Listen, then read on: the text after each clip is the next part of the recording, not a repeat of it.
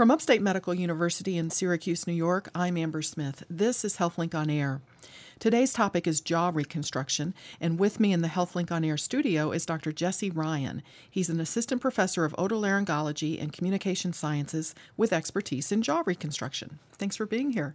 Thanks for having me. So happy to be here. Thanks. Well, let's um, start by defining what the jaw includes. Are we talking about the bone above and below the mouth, basically? Uh, yes, yeah, absolutely. So the, the lower jawbone is called the mandible, and the upper jawbone called the maxilla, and those are the, the two bones that uh, house the teeth and, and make up the uh, anatomy of this topic.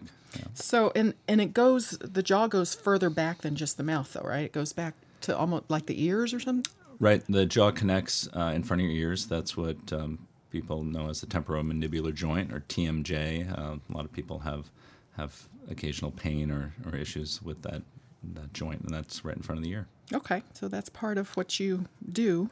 Uh, now let's talk about the types of jaw reconstruction. Right. So that's this is a broad category, and I think would include things like uh, repair of fractures if someone were to break their jaw from a, from a trauma or from a fall. Um, would include some set of surgeries that oral surgeons tend to do that involve repositioning of the jaws to help the teeth better align um, as part of the process of shifting teeth with braces. Um, and then also some surgeries on that temporomandibular joint, also typically done by uh, oral surgeons um, to address pain or chronic uh, inflammation or infections. Um, and then, and then today uh, we'll probably be talking a little bit more about a, a smaller set of surgeries, but uh, a major reconstructive surgery of the, of the jaw when a piece is missing, um, typically uh, related to a to a cancer of the mouth. Oh, okay. So uh, cancer, or uh, I guess with the severe trauma, maybe or something. But right, uh, a, a, severe trauma like a gunshot wound or an explosion could cause a, a piece of the jaw uh, to be missing. That would require one of these major reconstructive surgeries. Are there many people that need um, sort of extensive jaw reconstruction? I mean, the things we've ta- described just now seem like kind of rare, but Right. Thankfully, these are, are relatively rare problems. Um, at an institution our size, we may uh, deal with five to ten of these patients in a year. Um, even large, much larger institutions might only see, you know, ten or twenty a year. Um, so thankfully, it's a rare problem. So historically, what has been done for people who are missing a portion of their jawbone? Well, this is, has been a major uh, problem for this subset of the population for for decades or really centuries uh, since cancer surgery or, or, since trauma has has happened. And initially, there was very little that could be done.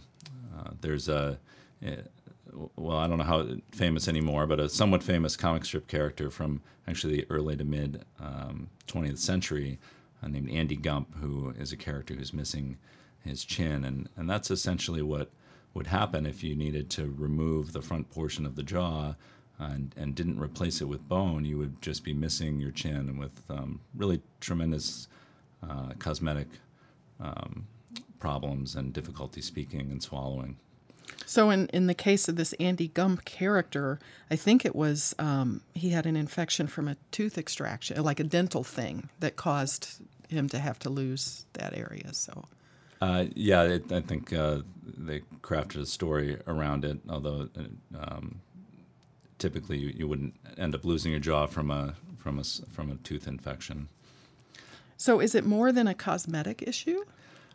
Right, the front part of the jaw, especially, uh, very important for positioning uh, the tongue and important for speech and swallowing function. So, uh, we do feel like it's very important to replace the bone that is missing um, uh, in the mid part of the last century, um, some techniques improved where we would at least be able to put a titanium plate across the gap of missing bone and cover that with skin or muscle in an attempt to preserve some of the structure.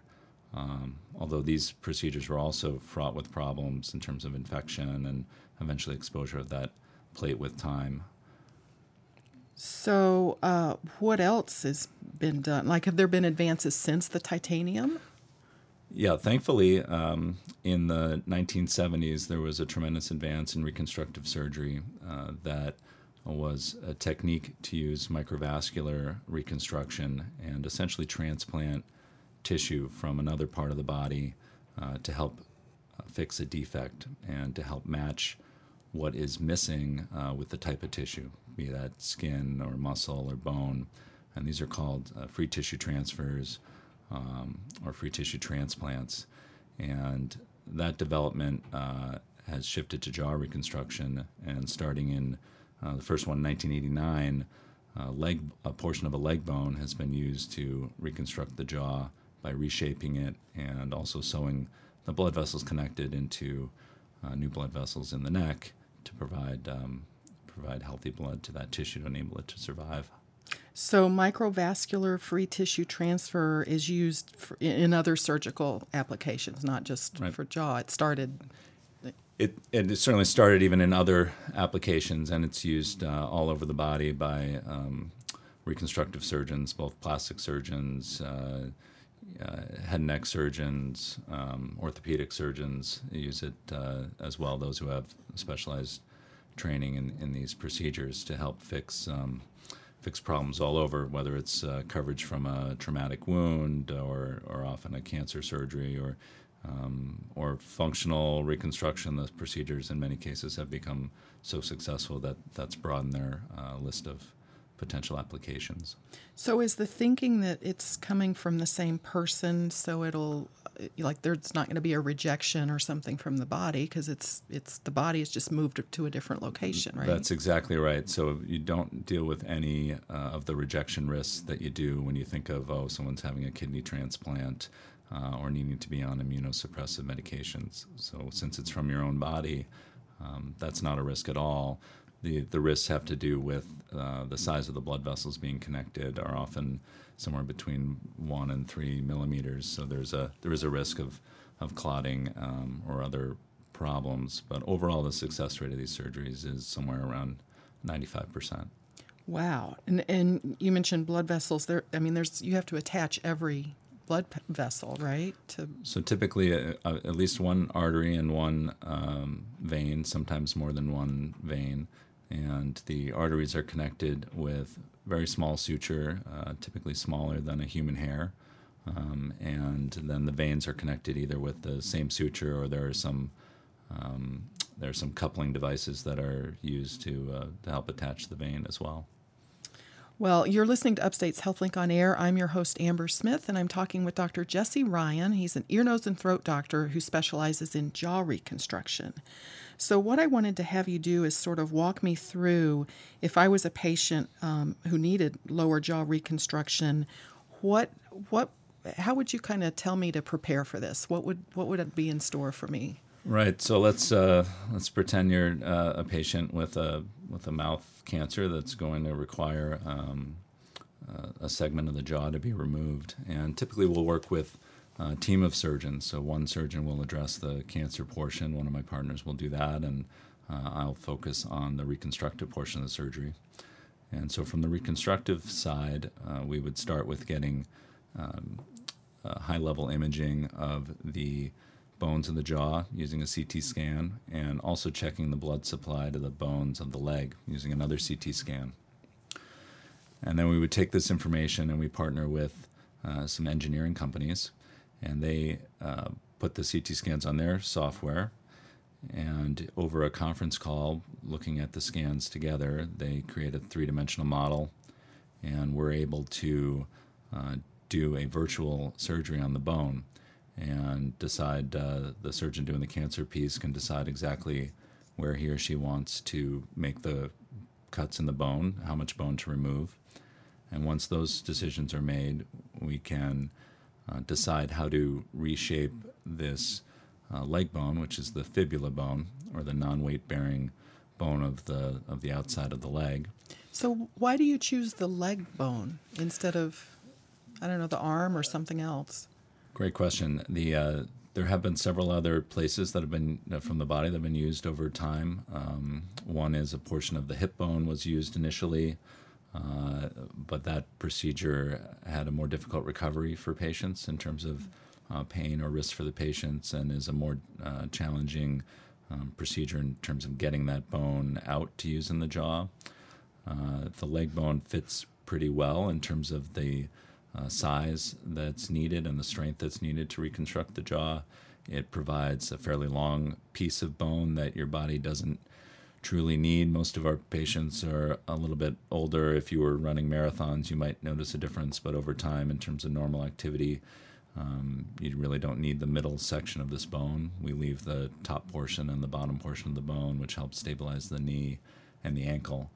Um, so I'd so, still be able to walk afterward. Right. Yep. You can walk normally afterwards. Um, uh, and and other sites, for instance, the arm, the two bones in the arm are are more are required to be connected for normal arm function. There is a way to take a portion of the arm bone, uh, but it ends up being a fairly small piece of bone that's not uh, best for, for jaw reconstruction in most cases. And uh, similarly for the, for instance, the portion of the shoulder blade, it can be used for bone reconstruction, but it doesn't, uh, the shape doesn't tend to fit quite as well.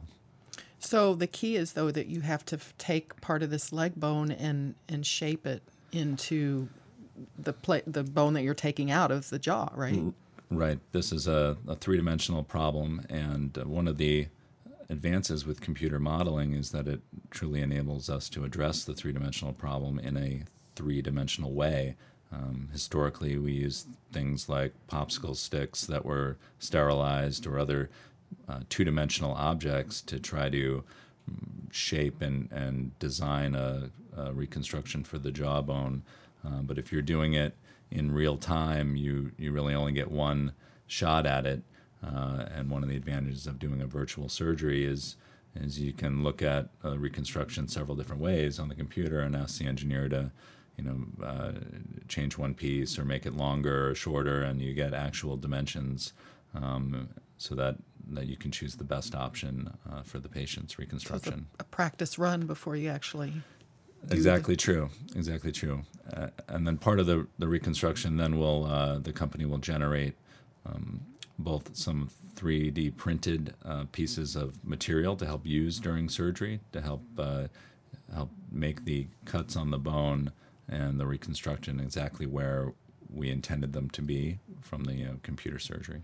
So, is this two surgeries where you go in and take the leg bone one day and then go back another day to do the jaw, or is it all done together? This is all done at the same time. So, the cancer surgery would be done first, and then the uh, the reconstruction would be done the same day.